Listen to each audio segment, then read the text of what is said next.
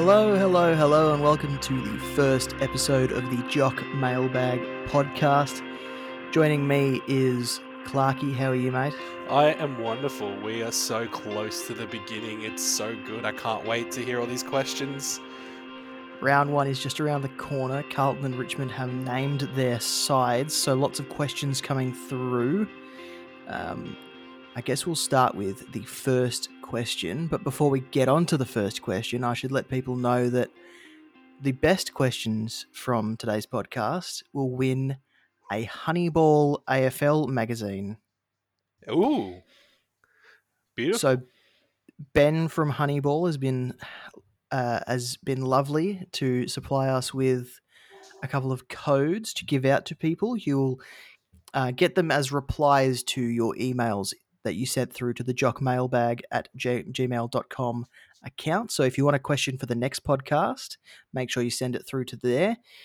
The length of the podcast will be determined by how many questions we have and how hard they are to answer. Sounds fair. So let's start with an easy question to begin. This one comes from Jeff. We love Jeff. We do love Jeff. Member of the community for a few years now. Who has the best hair in the AFL and why? Well, I know that we both probably have a few selections for this candidate. I have two. If we're talking the entire AFL comp in general, I would have to say Karen Paxman, purely because it is a haircut that just exudes power. Big old Paxy running through the mid in the Melbourne AFLW team.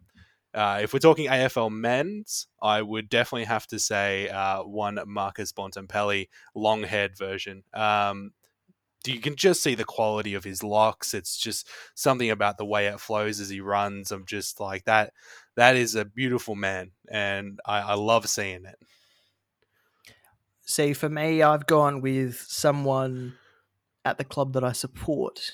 I've gone with Alex Pierce, with that big, long mane that he's grown out while he's been recovering from his ankle injury. And it's just long, and it looks like he takes good care of it as well. And I would say that's probably the best hair. Oh, wow. I am just looking it up now. That is some 80s glam rock level. He could be the front man of The Darkness, and we don't know. He believes in a thing called love, and looking by the quality of that, you know what? I think I might have to add that to my list. Bont, you're out. Alex Pierce. Oh my God. That is, and the curls. It's just, that's a good choice. A chef's kiss. Have you settled on your team structure entering round one? I have. I'm at the point now where I have had to go put the phone down. You put the phone down, Josh, Clarky, whoever you are, who will remain anonymous. I can't tinker anymore. I think I'm happy with the structure that I've got that covers all of the gaps that I have and my contingency plans for if my rookie R2 strategy doesn't pay off. We've got a question from Paul regarding team structure. Yep. Specifically around Orazio Fantasia. Ooh. Or Fantasia, however you say it. I like Fantasia. He would like to know, do we like the selection of him at our fifth or sixth on-field defence position? So, I don't know about you, Damo. Your team reveal has gone live. I believe, if I remember correctly, that Fantasia isn't in your team. Is that if that's correct? He is not in my team. No. I haven't had him in any iteration of my team either. However, I do like his dual position swing of defender and forward. I think that'll be very handy as the season goes on. Yep. Especially if Kieran Briggs gets a chance at the Giants this weekend alongside Matthew Flynn. Yeah. Yeah. For me personally, he's actually currently my D5. I really like the pick, not only for the DPP swing, But I actually really like the role that he has, sort of moving. You know, he's probably not going to, you know, kick a bag like he did in the Adelaide game, and he only played half a game. But his points per minute were really high in that. I'm big on the new club issue. I think he's probably going to be a lot happier playing at Port, and I think he's going to get a lot of opportunity to really shine in a Port Adelaide that you have to say objectively is probably going to be a top four team. Like, they are going to be a powerhouse this year. And I think, you know, as somebody who can play forward and then can play a little bit elsewhere, yeah, that just means that he's going to be a core part of the reason. And we have to remember he hasn't had the best injury run either. So having that defense forward swing is also good for if he does have to miss a few weeks, whether that's through rest or through injury. And so it means the flexibility and the potential scoring ability is something that probably attracts most people to him. I personally don't have him. But I understand why people do want him in their sides, which sort of goes on to the next question that we have here from Isaac Place, or Placey as we know him on Twitter. He sent us actually three questions, but I'm only going to answer two of them because I feel like the first one has already been answered too many times. Okay. So the first question is, how many primos deep do we need to go in defense? Yeah. I think that one's probably been covered quite a lot. The answer, the correct answer is 4 or 5, depending on your structure. Yeah. I'm more on at least 3. Yep. At most 5.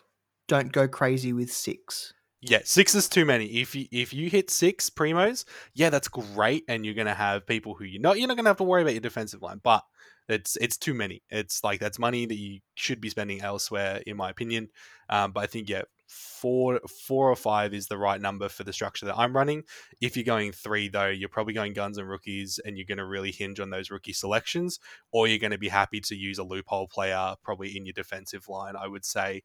But once again, look at your team in totality.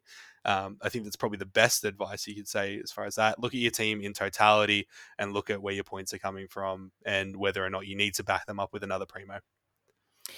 Would you start 5 primo defenders if you're starting Laird in the midfield, or should they start Laird in defence and opt for a pure mid in the midfield? So there's a few different ways I would look at this one. I have Laird in my D1 at the moment in the final version. I think he is a better selection for my defensive line because of the primos that I have in my mids. Once again, it's kind of how does your structure look overall? If it makes more sense. So, you know, if you want a player that's around 570 to 5, like the Cripps amount player, but you don't want to go with Patrick Cripps and you don't like any of the other options around there, plug Laird in there because you know he's going to get the midfield minutes, you know he's going to score, and then you obviously have other defenders that you want to fill that points gap. And then as well, if that doesn't work out for you, you can always move him back up there later in the season. So I can see why people are doing it. So personally, it depends on your team from that's person to person. I think he's a great defensive option, and I reckon he might be the number one defender come year's end. I saw something on Twitter the other day. I think it was from Tim Mitchell at the Herald Sun. And he said, given what he has learnt in the preseason games with these new rules, Rory Laird might not be as valuable as people think, purely because he's playing in the midfield and not off half back. And he thinks that Laird at half back is far more valuable with the new rules than Laird in the midfield. However, in saying that, I do still think that Laird is going to be a top 6 defender, and his dual position swing is a gift that we should not look in the mouth. I understand people starting him. I understand people starting him in the midfield. But I think if you're starting him in the midfield, you're opting to start 3 or 4 in defence. And I would also assume that you also have someone like a Jordan Clark or an Aidan Fyfe assisting with that swing, which gets to another question that we have. Aidan Fyfe is probably the best loophole option at the moment, given the current fixture that we've got for the first six rounds. Yeah, I would agree with that. Yeah, Fyfe is life. In this case, it is Fyfe of the Gold Coast Suns presents probably the best loophole option. He's 102K. He's basement price. He's really primed just to sort of be someone you can plop on, get your emergency, and then use him as that loophole. So I think I definitely would agree. You took the words right out of my mouth. If you're someone who's looking at Jordan Clark, who we know has forced his way really into the best 22 selection for Geelong on the back of that Amy series, game based purely on his role. So it's quite easy if that doesn't pan out, or, if he gets 3 games and then gets dropped and you want to go, if he's made a bit of money for you and you want to go somewhere else, it's quite easy to drop him out, swing Laird back up and then move on from there and just keep Laird in your defensive line. So it comes in once again, I think, the best advice really is start him where it makes sense for the players that you have. For some people, that's going to be D1 or D2. For some people, that's going to be M4. Yeah, and I wouldn't look too much into the preseason game where he gave away five free kicks. He won't do that every single game. In fact, I'd be surprised if he's going to come anywhere close to giving away that many free kicks in the real season. I think coaches like to tell players to experiment with their boundaries in the preseason. And so that's where a lot of his free kicks would have come from.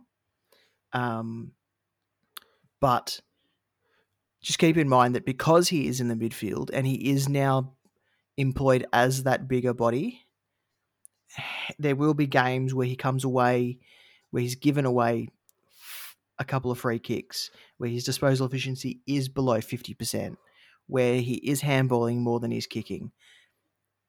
So he will be available for cheaper at some point during the season. But I do think that he is someone that people have locked into their side, given his runs on the board. Yeah. But the structure, in terms of structure with Aidan Fyfe and your loopholing with Jordan Clark and all that sort of thing, don't bring in Jordan Clark or Aidan Fyfe if it doesn't fit your team the way you want your team to look. Yeah. Because if you can help it, you actually want 30 players scoring with 30 different scores in round one. Because in round two, I guarantee you, not every player is going to suit up. Yeah, and I don't know, it's kind of another sideways point, but I think as well, take what you want from the AME series, but I don't think anyone should really be looking too hardly at people's Supercoach scores based on the AME games. I think what a lot of that should have done is the eye test. And I think, Rory Laird definitely passed that. He has the role that we wanted him to have in order to select him. Jordan Clark, same deal. He scored massively, which is great, but he's probably not going to do that every week. But he did have a role in that Geelong team that was really paying off for him, which is what we're hoping he has going forward. I'm not picking Jordan Clark because I think he's going to score 130 every week, because he's not. So Aidan Fyfe is your loophole. Start Laird wherever it makes sense for your team, but it's fine to start him in the mid if you want to swing him back up to defense at some point. As we were saying, it's the same thing with Fantasia. DPP is great to have if it makes sense for your structure, because you can move people around a lot easier. We'll move on to the next question, because I think we spent far too long discussing all the ins and outs and the mechanisms of that. And I don't want to confuse people any more than we probably have. Yeah, that's fine. That's fair. I apologize, community, if that didn't answer your question. Send us another email, actually, and we'll answer it on the next episode. We've got a question from Jake Kelly. I don't know if it's the Jake Kelly at the Adelaide Crows, but if he is, big fan, come on the podcast. Yep, we love you. He says, and this is one that probably is more in your ballpark than mine. Go on. On a scale of 0 to 10, where 10 is high risk and 0 is no risk, how risky is it to start without Max Gawn? I would put it at, if last year was a 10, this year I would say it's probably an 8. I can understand why people wouldn't want to pick Max Gawn. And it's actually something that I've been looking at today with Simon Goodwin coming out and pretty much saying, yep, Gawn is probably going to play 70% time in ruck. It doesn't help that they don't have a forward line at the moment, though, the Demons. Yeah, it doesn't help, but Max isn't the whole filler for that forward line issue. I think of, and it comes back again to the AMU series of what I saw from my team. As somebody who watches the Demons regularly, Max was doing a lot of running both ways. He was playing like he was trying to get into an intercepting defender, take marks over big packs and get the ball back to the forward line. He was also presenting as a forward option, you know, as somebody he missed that one set shot directly in front against Geelong a few years ago. And ever since then, he has just been working on his set shot. So that's why they have confidence in him to put him forward there. He's still going to get ruck minutes and he's still going to be Max Gawn playing in the ruck. And the first 6 rounds he plays against, I think most, if not all of them, are first time ruckmen. He's got Matthew Flynn. He's got Lloyd Meek round 1. He's got Hunter coming up, I think is around 3 or 4 against St Kilda. He's not going up against really hard tasks, and he's still going to accumulate points. He's still going to be, it's not going to impact him as much as you think if he doesn't play 100% as a ruckman, because he's still getting the ball both ways. On the flip side to that though, because of who they're playing in the first 3 rounds, does that open the door for Simon Goodwin to perhaps put Luke Jackson against these first year ruckmen? In my opinion, no. It makes it easier for Jacko. It absolutely would make it easier when he does go in there. But you still, you don't hamper yourself. You don't give yourself a handicap when you're in round 1, especially when you're Simon Goodwin. I think Simon Goodwin gets a really rough go of it from a lot of the supporters. That's just an aside thing. But I think even then, in a year where he is under a lot of pressure to make finals, if you go, oh, well, look, he's only going up against Lloyd Meek, we can put Gawn forward. No, that's not the answer, because you've still got Gawn, who is one of the best, if not the best ruckman in the league at the moment. Put him against that guy, because he's going to absolutely towel it up. He's going to get it to our guys. He's going to get it into the forward line and the goals will come. Yeah, I think Max Gawn is one of the must-haves. If you're going to fade a ruckman, for me, the ruckman you fade is Brody Grundy. And that's not because I value Brody Grundy any less than I do Gawn. Well, I guess I do in saying that, that you can fade him. Yeah. But what I mean is Grundy isn't a known quantity given what is now at Collingwood. Yeah. They don't have Treloar. Adams is under an injury cloud, and they don't have the same forward line that they have had in the past, with De Goey now moving out of there. So there'll be times where Grundy does spend time in the forward line, and there might be games where he does score 60s or 70s like he did last season when they gave the bigger opportunities to the likes of Mason Cox or Darcy Cameron, because they prefer those 2 guys against the more athletic ruckman. Yeah. Yeah, absolutely. I think just on that, I would definitely agree. It's kind of one of those things when you look at it, it's like, can I fade Max Gawn because he is 750K? Well, it's the same reason why you pick Neil, isn't it? Even with everything that's being said, Max Gawn is still going to average 130 plus. Sure, he loses a little bit of money, but say he loses 50K, you still have to find 700K to bring him in when you want to bring him in, which is going to be difficult. So it's a given. I agree 100% with you. The structure of Collingwood and the way that they're moving the board around a bit with De Goey in the middle and things like that. I think Brody Grundy is probably the one who it's like, if you want to let one go, it's probably going to be him. I completely agree. I think Grundy is the one to fade if you're going to fade. Gawn is to keep. So to answer the question, on a scale of 0 to 10, I would say I'm probably at an 8. I'm probably at an 8, the same as you, Clarky. Yeah. Sorry to cut you off there. Yeah, I definitely. Yeah, it's about an 8. And if he scores 150 in round 1, it's a 10. It's a 10 in hindsight. If he scores 150 in round 1, in hindsight, it's probably a 15. Yeah. The Beast Calculator. I have not been friends with the Beast Calculator in the past. You have actually, I believe, are you still on probation for disparaging the Beast Calculator? Well, it didn't foresee the Brayshaw breakout, which did happen. Yeah, I think so. You won. I think, so read into this however you like, but for people who don't understand, the Beast Calculator is based on various statistical landmarks that has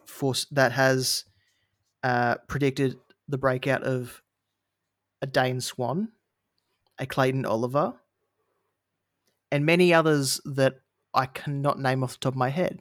Matt Rowell. The Beast Calculator did like Matt Rowell. It can't predict an injury, but I believe, if I remember correctly, it did like Matt Rowell. It liked Matt Rowell off his preseason games last season. That is true. However, sometimes it likes players a little too much and the breakout never comes. For example, Connor Blakely and Blake Acres have both been liked by the Beast Calculator, but the breakout has never come.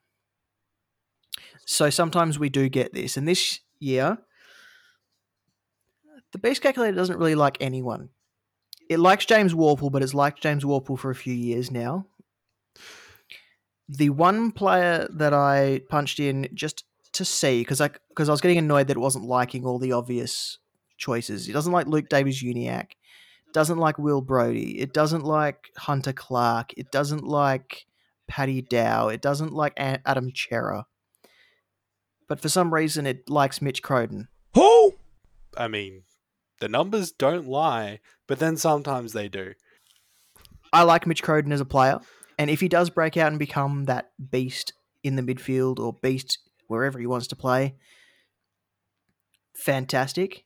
He is injured now at the moment, so don't pick him for your starting side. In fact, I wouldn't pick him at all, to be completely frank. Yep. But it likes Mitch Crowden. Yeah. I don't know. There's nothing that stands out as to why, but Mitch Crowden. Yeah. I mean, look, we have a wonderful, wonderful, who I like to refer to as the math boys. We have a lot of very, very numbers-minded people behind the JR team who you've probably heard, ranging from Foz to Statty to Azza, even yourself, Dama. I know you've been good with numbers in the past. The Beast Calculator, look, it's kind of like gambling and then looking at it and going, but all the math said it should be right. This year, it's a harsh mistress by the sounds of it. But I think, you know, there's many players who can present themselves who hopefully down the line can be more Beast Calculator friendly. The reasoning why I don't think it likes anyone, though, is because I think last season ruined it. No, not didn't ruin it, but I think it confused it. And so it doesn't know where to upscale or downscale the numbers. Maybe that is something that I can get Azza or Statty or someone to adjust in for us, just so it's nice and clean and level. But at the moment, it doesn't really like anyone apart from James Worpel, who it's liked for a while, and for some reason, Mitch Crowden. So to answer your question, Ethan, thank you for your question. James Worpel and Mitch Crowden. Thanks for your question, Ethan. I hope that answered it. And that is the end, Clarky. Do you have any questions for me? Look, I think we could probably ask a little bit of time. How are you feeling going into round one? So this will probably be the last you hear from us until after round one. So how are you feeling going into the start of the season? Well, you saw my team reveal the other day. I did. It was beautiful. I have slightly altered it purely because of my personal feelings towards certain selections. Yes. The main changes has been Boak, Howe, and Zebel. And somehow I managed to do something else, but I can't remember what I did. Hayden Young has replaced Jeremy Howe. Jack McRae has replaced Travis Boak. Yep. Jy Caldwell has replaced Jack Zebel. Oh, okay. Look, I know this isn't the main podcast, but what was the thought process behind that one? I think I'd like Caldwell more after the comments that Ben Rutten made during the week. Yep. He mentioned that Jy Caldwell he sees as being a key part of their midfield and stoppage rotations. Yeah. That tick, tick, tick, tick, tick. And Jack McRae worried me initially due to the acquisition of Adam Treloar. And I know Adam Treloar didn't play in the AMI series, but I think these new rules, especially with the runners on the outside, now a bit more, getting a bit more points because of the mark and stand rule. Yeah. Jack McRae, even if he is moved to the outside, I don't think it affects him as much as we thought it would. And Hayden Young, he scored 80 without taking a mark in the AMI game. Oh, that's some good pointage right there. So they were the main reasons I made the changes, and I love Boak as a selection, and it was rightly pointed out to me, I shouldn't start more than one player who won't finish as a top 6 to 10 midfielder. So that one player that I am starting is Tim Taranto. Yeah, which I've had in my side for quite a while.